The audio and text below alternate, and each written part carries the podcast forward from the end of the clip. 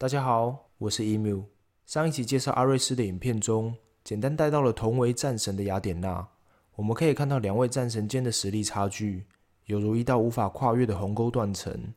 有着天地落差的两位希腊神，我甚至觉得不应该拿来做比较。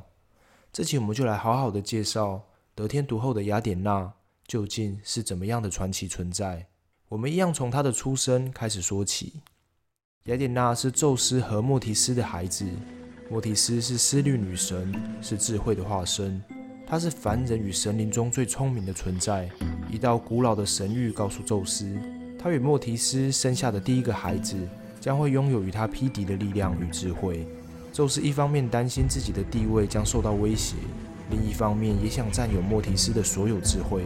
于是他决定吞下了莫提斯。莫提斯也从此成为了宙斯的智慧之泉。活在他的身体里，帮助他判断是非善恶。但百密必有一疏，宙斯没有察觉的是，莫提斯在被他吞下之前，已怀有了他的孩子。莫提斯就在宙斯的身体里生下了雅典娜，并偷偷地将雅典娜抚养长大。莫提斯被宙斯自私的吞噬，心中难免有许多的无奈与不甘。作为智慧的女神，世上最聪明的存在，她自然有特别的方法来教训宙斯。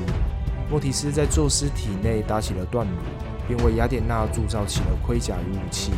宙斯突如其来的剧烈头痛，就是来自于这些锻造时的声响与震动。最后，宙斯再也无法忍受，命令黑法斯托斯拿金斧劈开他的头颅。雅典娜就这样从宙斯的头上跳了出来。雅典娜初次登场就展现出了非凡的气势，她手持锋利的长矛，身着闪亮的盔甲。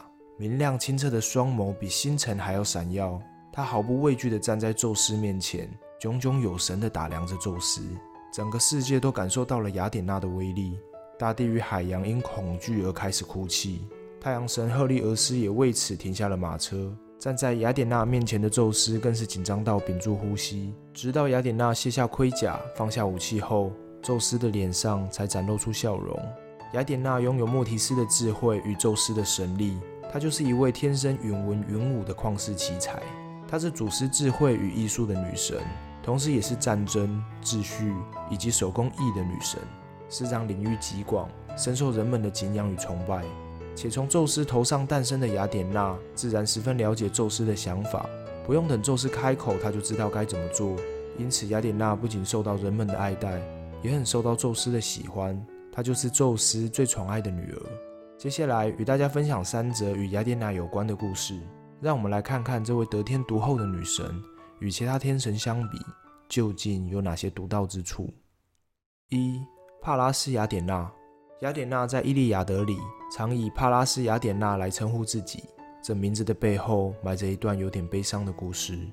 雅典娜诞生时虽然气场非凡，但她实际上仍是一位需要父母照顾的年幼少女。莫提斯待在宙斯的肚子里，自然帮不上忙。而宙斯身为天帝，又必须日理万机，有空时还需要四处拈花惹草，根本没有时间管雅典娜。所以宙斯决定将她托付给河神特里同抚养。特里同有一个与雅典娜年龄相仿的女儿，河神的女儿名为帕拉斯。雅典娜与帕拉斯自然而然地玩在了一起，长时间的相处下，培养出了真挚深厚的友谊。这两个女孩都有着彪悍硬朗的性格，且都有着敏捷矫健的身手。她们平日里最大的乐趣就是一起切磋武艺。宙斯虽然忙碌，但作为父亲，偶尔仍会关心一下雅典娜。有天，雅典娜一如既往地与帕拉斯比试着武技，宙斯饶有兴致地远远观望着。雅典娜与帕拉斯打得几乎不相上下，帕拉斯甚至有好几次都差点伤到雅典娜。护女心切的宙斯看的是冷汗直流，紧张不已。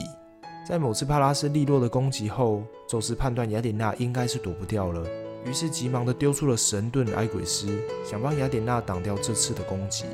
突然飞出的神盾让帕拉斯吓了一跳，他为了闪过神盾而没有注意到雅典娜的回击，就这样直接撞在了雅典娜的毛尖上。帕拉斯的鲜血瞬间喷涌而出，很快染红了周遭的土地与雅典娜的双手。雅典娜抱着帕拉斯，泪流不止，心中满是自责。雅典娜为了纪念这位好友，便把帕拉斯加进自己的名字里。她还亲手为帕拉斯刻了一尊木像，放在宙斯的座位旁加以礼拜，并将那面害死帕拉斯的神盾别在胸前。带着对朋友的思念，时时忏悔自己犯下的错。二与波塞顿的竞赛。古希腊时，阿提卡地区文明落后，人们多住在山洞里，过着简陋原始的生活。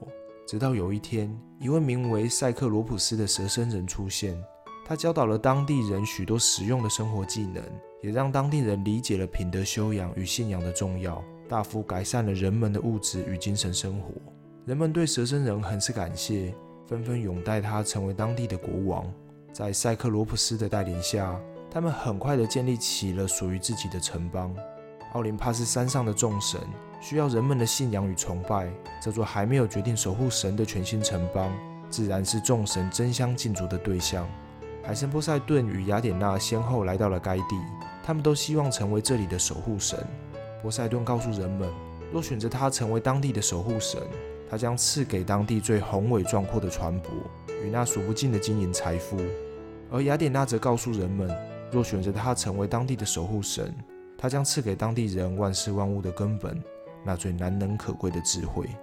两位天神开出的条件都很诱人，人们迟迟没办法做出选择。最后，大家决定让两位天神进行加马赛，由他们各自选择一件宝物送给当地。人们觉得谁的宝物更好，就拥护谁成为当地的守护神。波塞顿听到加马赛的规则后，立刻露出了势在必得的神情。他随即高高的举起了三叉戟，然后猛力的往地面刺去。这猛烈的刺激竟让地面喷涌出了海水，还跑出了几匹英俊的白马。波塞顿自豪地对人们说：“这是世界上最好的马。”可惜当地人根本没见过马，更不清楚这神奇的动物究竟有什么用。人们只是好奇地围着这些马打量着，大家都搞不清楚现在是什么情况。雅典娜看着波塞顿错愕的表情。尴尬又不失礼貌地笑了笑，随后拿起长矛往地面奋力一戳，里面立刻长出了许多枝叶茂盛的橄榄树。雅典娜告诉人们，橄榄木的质地坚硬，很适合用来造船或制作家具，而橄榄可以吃，也能够拿来榨油。人们听完后眼睛一亮，纷纷拍手叫好。他们都觉得橄榄树实在太珍贵了，于是便拥护雅典娜成为他们的守护神，并用雅典娜的名字来为城邦命名。这就是雅典城的由来。雅典娜也遵守了她的承诺，给予了雅典人最宝贵的智慧。雅典因此成为了希腊最强盛的城邦，成为西方哲学与文明的摇篮。三火神喷溅的体液。雅典娜有着独立且强势的性格，不愿受到父权体制的束缚与摆布。为了与奥林帕斯山的男神们分庭抗礼，并保持住她威风八面的显赫地位。雅典娜很早就发表了自己的单身宣言，也因此她成为了希腊神话里少有的处女神。她与月神阿提密斯、炉灶女神海斯蒂亚并称希腊三大处女神。雅典娜很注重自己的形象，她有着一张庄严却又美丽的脸庞，还拥有一双特别的灰色瞳孔，人们因此也称呼她为灰眸女神。看着她那双漂亮深邃的眼睛。任谁都不免动心。某天，雅典娜拜访了火神，想向他打造一把新的武器。这时的火神刚被阿芙罗代替劈腿，脑袋里乱糟糟的，心情很复杂。火神一边听着雅典娜的需求，一边欣赏着雅典娜精致的脸庞。看着看着，火神突然觉得被戴绿帽也许是命运给他的转机。原来同样精通手工艺的雅典娜，才是配得上他的真命天女啊！正常情况下，这些脑袋里的意淫想想也就算了，但这时的火神情绪不稳定，还真的把意淫付诸行动，开始疯狂追求雅典娜。雅典娜被这突如其来的示爱吓得转身逃走，瘸腿的火神在爱情力量的加持下，竟然成功的追上了雅典娜，并将雅典娜扑倒在地。意图与雅典娜进行更深入的交流。此时已经神志不清的火神，甚至将不明的体液喷溅到了雅典娜的大腿上。这出格的举动让雅典娜彻底发怒了，她严厉地喝退了火神。火神在雅典娜的怒吼下，终于冷静了下来。雅典娜赶紧扯下一块羊毛，嫌弃地擦去了大腿上的体液。这张沾着体液的羊毛最后落入凡间，竟神奇地变成了一位男孩。这位男孩名为厄里克托尼俄斯。雅典娜虽然对火神的行为很气愤，但他也明白这孩子是无辜的，于是雅典娜便瞒着众神，偷偷地将孩子养在一只箱子里，并在箱里放入一条大蛇，守护着他。随着相处时间的增加，雅典娜与这男孩的感情越来越深。雅典娜开始想让这个男孩获得永生，于是她需要暂时离开，去寻找永生的办法。离开前，雅典娜将这纸箱子托付给了雅典国王的大女儿潘德洛索斯保管。雅典娜特别叮嘱了公主们，千万不可以打开箱子。但公主们在好奇心的诱惑下，抑制不住内心的冲动，还是打开了箱子。因为这件事，让雅典娜抚养孩子的小秘密曝了光。雅典娜知道公主没有遵守约定后，很是气愤。于是便让他们发疯，作为言而无信的惩罚。至于厄里克托尼俄斯，虽然没能获得神奇的永生，但他在雅典娜的守护下过得很幸福，最后成为了雅典的第四任国王。古希腊哲学家柏拉图解释，雅典娜这个名字代表了雅典的少女，可见雅典娜在古希腊人的心中，有如少女一般纯洁神圣。雅典娜能保持清新脱俗的完美形象。